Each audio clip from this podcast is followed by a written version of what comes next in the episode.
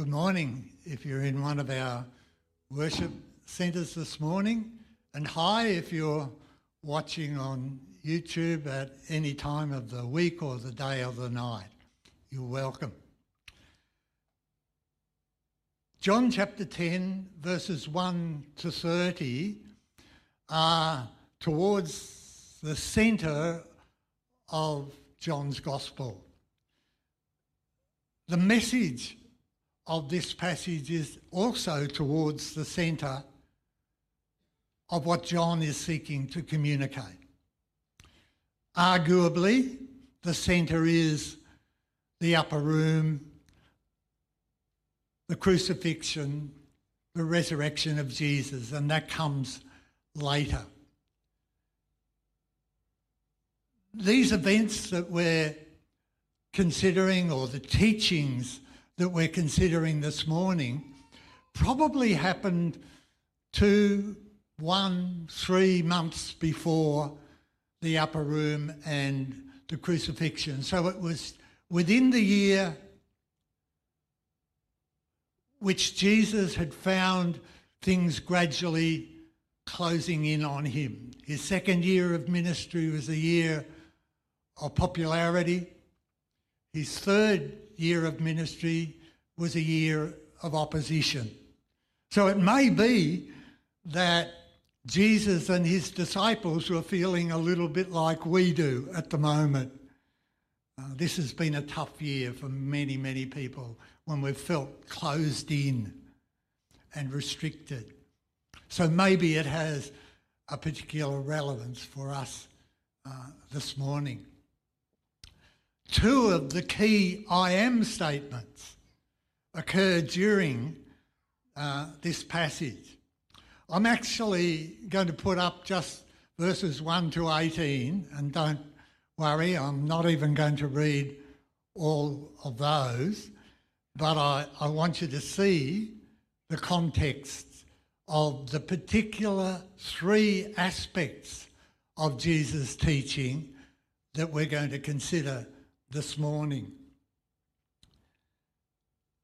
The first I'm going to hone in on and highlight is Jesus' I am statement, where he says in verse 7, I am the gate for the sheep. The second that I'm going to emphasize is in verse 11, I am the good shepherd. And then I'm going to come back to what I think is both a summary statement and actually a grounding of at least those two I am statements where he says, I have come that you may have life and have it to the full. And that's in part of verse 10. Jesus said, I am the gate for the sheep.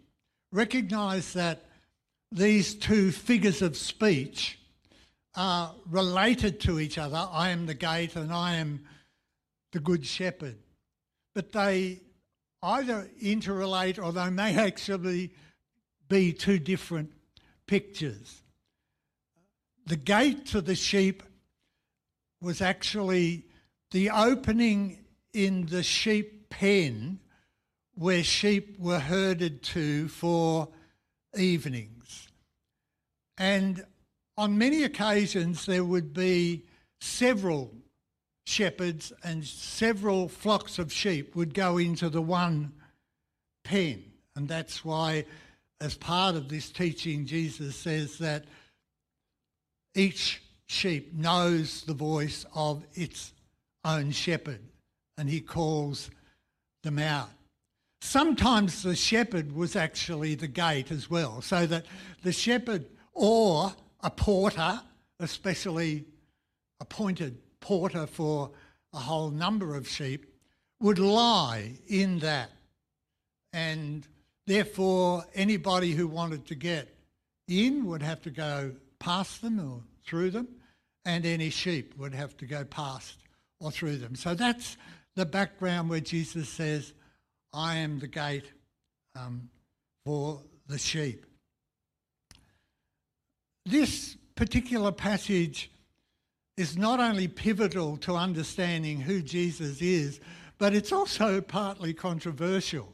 You would understand that um, when Jesus said, I am the gate, that sounds like as if that's exclusivist, it's maybe one upmanship, it's levelled as being um, prejudiced, discriminatory, um, because what Jesus was actually saying is uh, reinforced um, in John chapter 14 and verse 6, where he says, I am the way and the truth and the life. No one comes to the Father except through me. So he is saying, I am the only way to salvation. And you can understand how our secular society and how many, many other societies and other religions would find almost offence at that statement.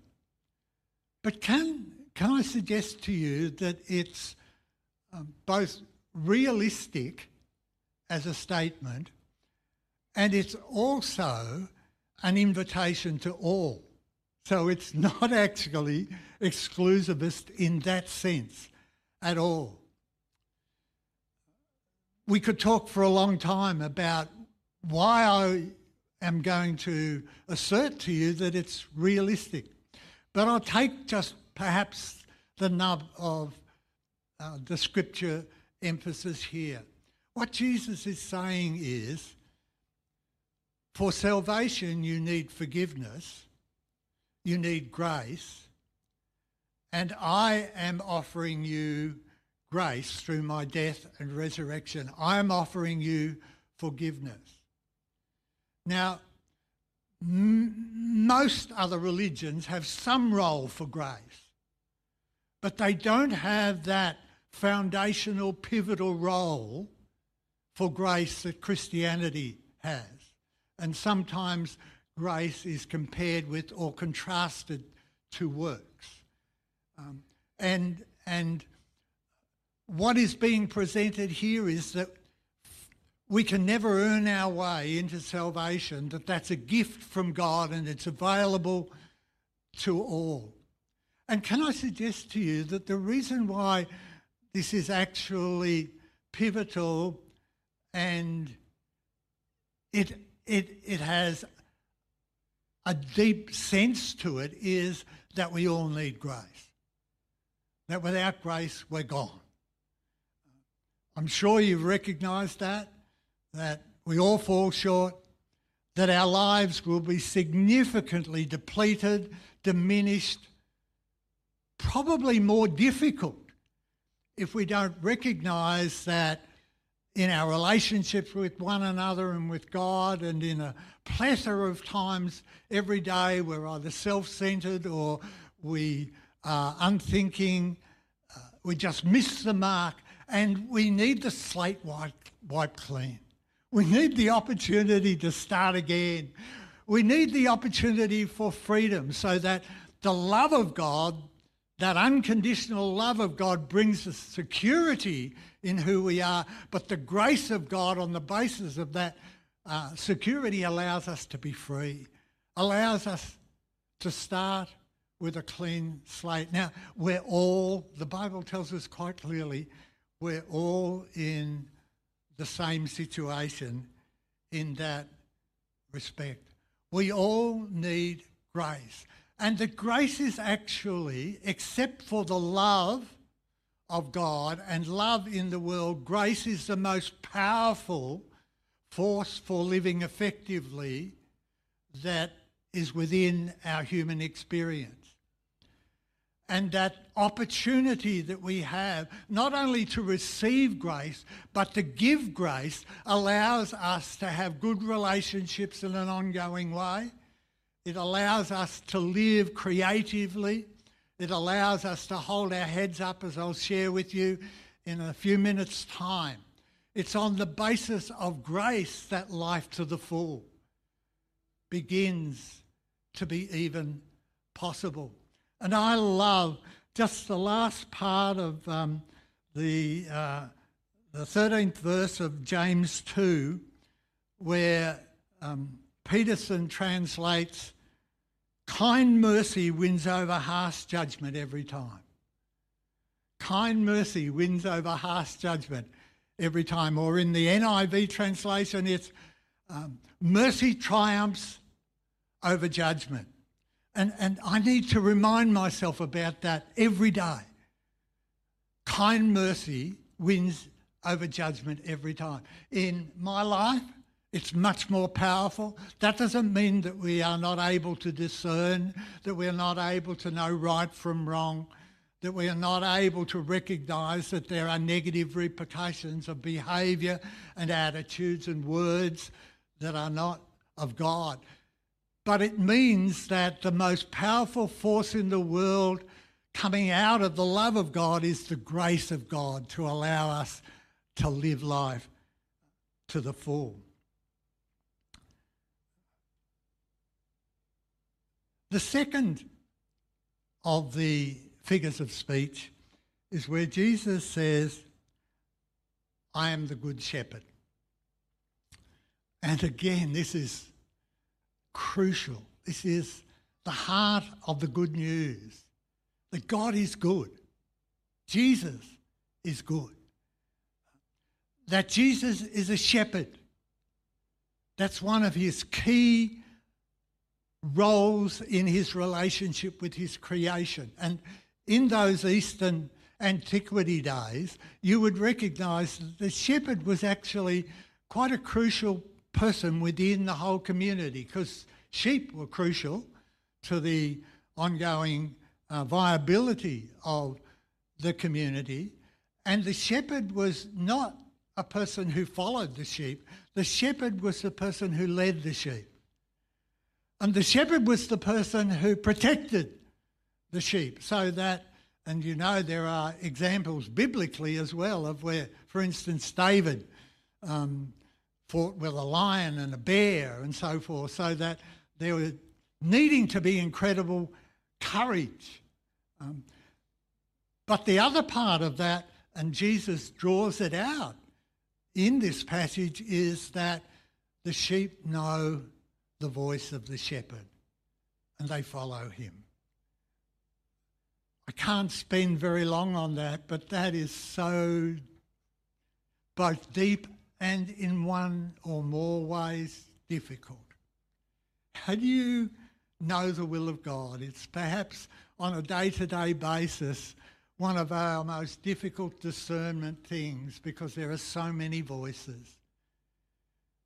And they are not all totally bad or totally good. How do you discern what is the voice of God? And, and recognise that, and I, I've been encouraged even through this COVID season that um, quite a number of pastors have said to me, you know what COVID has helped us to do? It's to define and refine what is the essence of Christian faith and discipleship, and it's helping people to follow Jesus. That's, that's the essence of it.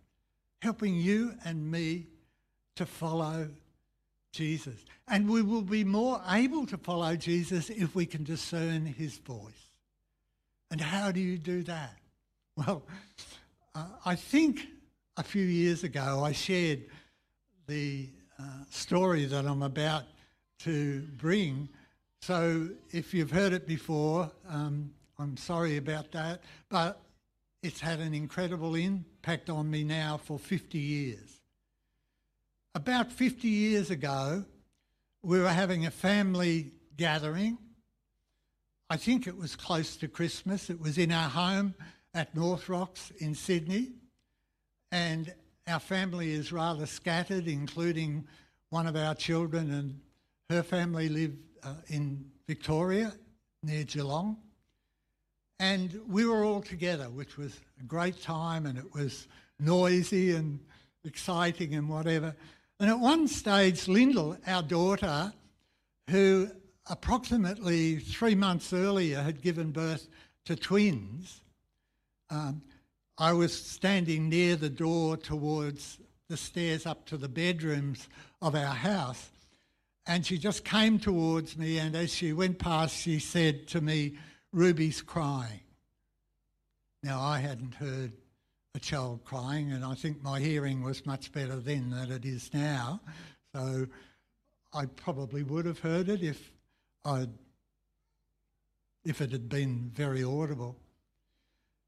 She came back down about two minutes later with a little girl, and she'd obviously been crying, but she was being comforted. And I thought, that's amazing. How incredible is that? Nobody else heard Ruby crying, but the baby's mother did, because the baby knew the cry and the voice of the daughter. God knows our voice. Do we know his voice? But the other amazing thing is that there were two babies up in that room, and she knew that it was Ruby, not William. So God knows our voice and is able to discern and listen to us specifically, although that might seem absolutely mind boggling to you, but He does. And then the question is, He's inviting us and challenging us to know His voice. Because if we know the kinds of things that He will say because we know Him, we will discern His voice and know his way more clearly. And that discernment situation is one that is present with us every day of our lives. So to follow Jesus means that intimate, organic relationship where we actually come to know his voice.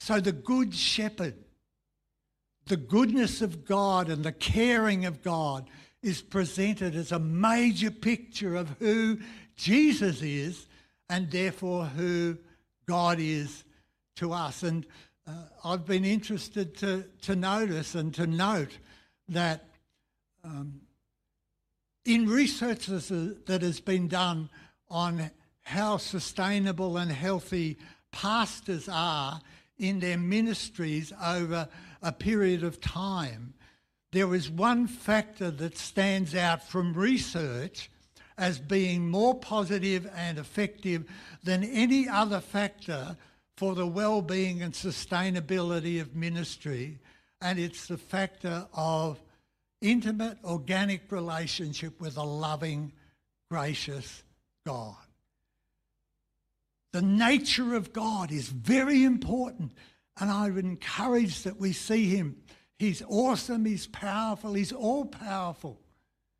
We need to be in awe of him and recognize that he actually is very discerning in terms of people who are rejecting him. He simply allows them to go their own way. That's basically my understanding of the biblical definition of hell no God, no presence of the love and grace of God. The third area that I'm concentrating on this morning is actually, I think, coming out of those first two at least and other passages. But in one way, it's a summary of the whole of the gospel, and in particular, the gospel of John and it's one that you would know very well. Jesus said, I have come that you might have life and have it to the full. I have come that you might have life and have it to the full. What does that mean? How can I unpack, unpack that in five or so minutes? Uh, I struggle, but I'm going to try. Just to give you some snippets of what I believe biblically and practically it means to actually have life to the full and how we get it.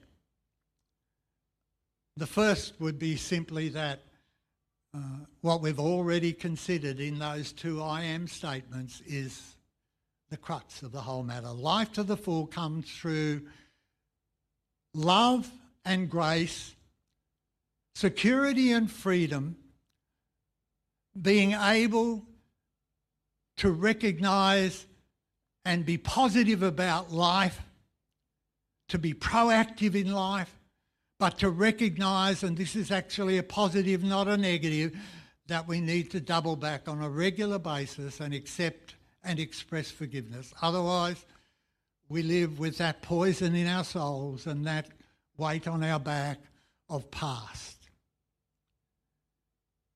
But if I can, having said that and highlighted that, move on, can I just give you a couple of other really important aspects, I think, of what it means to live life to the full uh, God's way? The first is to recognize that Jesus' teachings are actually the teachings that bring life that works. Because he is the architect, the creator of life, he actually knows how to live life, and that the scripture is his communication with us, at least in part, the emphasis of the scripture is that he's giving us the inside message. Now, I firmly believe that. That to live as a Christian is actually the best way to live life to the full. That God knows as Creator how we can get it right. And I love um, the, the, the, passage that uh, is in Matthew's Gospel, chapter 7, and verses 24 and 25.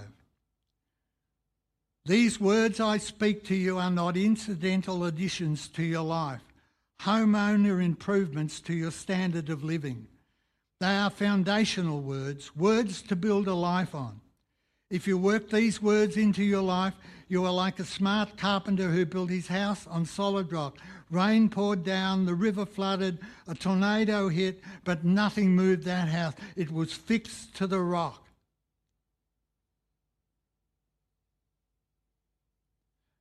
They're not just incidental homeowner improvements to our lives, kind of a tip or a guru saying, look, if you do this, you'll get ahead of the pack or something like that.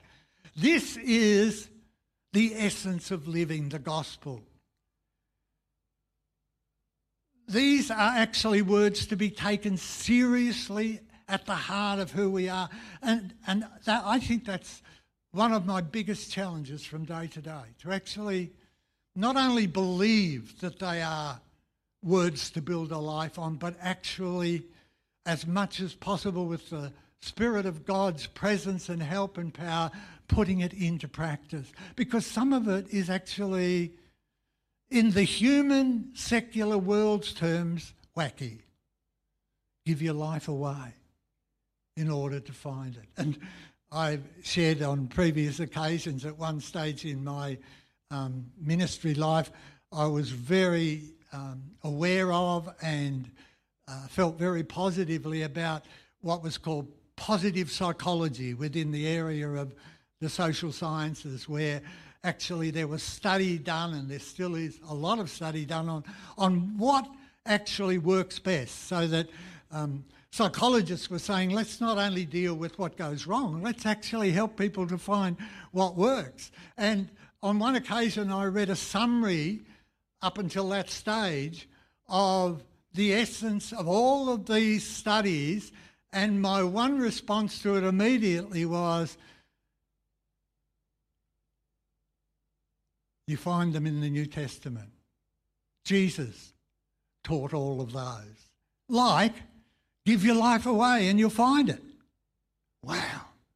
Like, basically, it's about relationships, long term, effective, healthy relationships. And that those relationships come through mature, secure behaviour and approaches, and through forgiveness and through grace. Again, I'm encouraged incredibly to go deeper and deeper as a Christian because these really are words to build a life on. They are not just good tips or peripheral and other things are more important. And incidentally, one of the key areas of the teaching of Jesus is what really is important. Love the Lord your God with your, all your heart, mind, soul, and strength, and love your neighbour as yourself. But just to conclude, there's another, I think, really important, almost pivotal area of living life to the full. And it might even seem to you that it comes from left field. It's uh, the encouragement that we find within the scripture and in the ministry of Jesus and in the letters and so forth of the New Testament, and that is lift your head up. Be positive. Don't let the world not only not squeeze you into its mold, but don't let the world actually gradually either wear you down or beat you down. And I think this is a this is a relevant message for right now, the way so many of us are feeling as a, as a result of this year and even previously, and the restrictions and the frustrations and the anxieties that come through COVID. This word is a word that is on the basis not of what we can do, but as we said earlier, on the basis of grace. Let me give you two scripture passages. They're quite different contexts, but I think they have the same kind of uh, theme to them. I love this in Romans 8, and this is verses 15 to 17. We're nearly done. Um, Romans 8, 15 to 17. Um, you, you may have heard this or read this before, but this is, I love Peterson's um, gift to put the message into beautiful language. This resurrection life you receive from God is not a timid grave tending life, it's adventurously expectant, greeting God with a childlike, What's next, Papa? God's Spirit touches our spirits and confirms who we really are. That's important. We know who He is and we know who we are, father and children. And we know we are, we are going to get what's coming to us an unbelievable inheritance. We go through exactly what Christ goes through. If we go through the hard times with Him, then we're certainly going to go through the good times with Him. Don't you love that? Not timid, grave tending words. These are words for us to become positive, proactive people in our society. And the good times are not necessarily easy. But the good times come from those key love and grace capacities God puts in his life and are empowered by the Spirit in us. And then uh, there's another one that comes from Jesus and the Gospels, and I think may have some direct relevance in one sense to where we are in COVID at the moment. And Jesus, after he's been talking about the end times, and the end times are difficult times, and life is closing in, the world is beginning not to work in any way the way God actually created it to work. And I think when it gets to that point, at some point, God says, okay, um, it's gone far enough. And he says, in Luke 21 and verse 28. When all this starts to happen, up on your feet, stand tall with your heads held high. Help is on the way. In difficult times,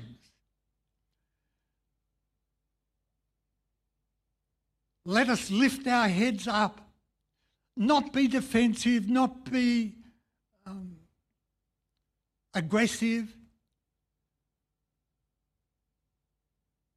Be prepared to be strong. Be prepared to be courageous. Be prepared to be sustainable, and that's they're incredible. But lift your heads up. Let's in this time in our communities, let's be the light through the love and grace of God.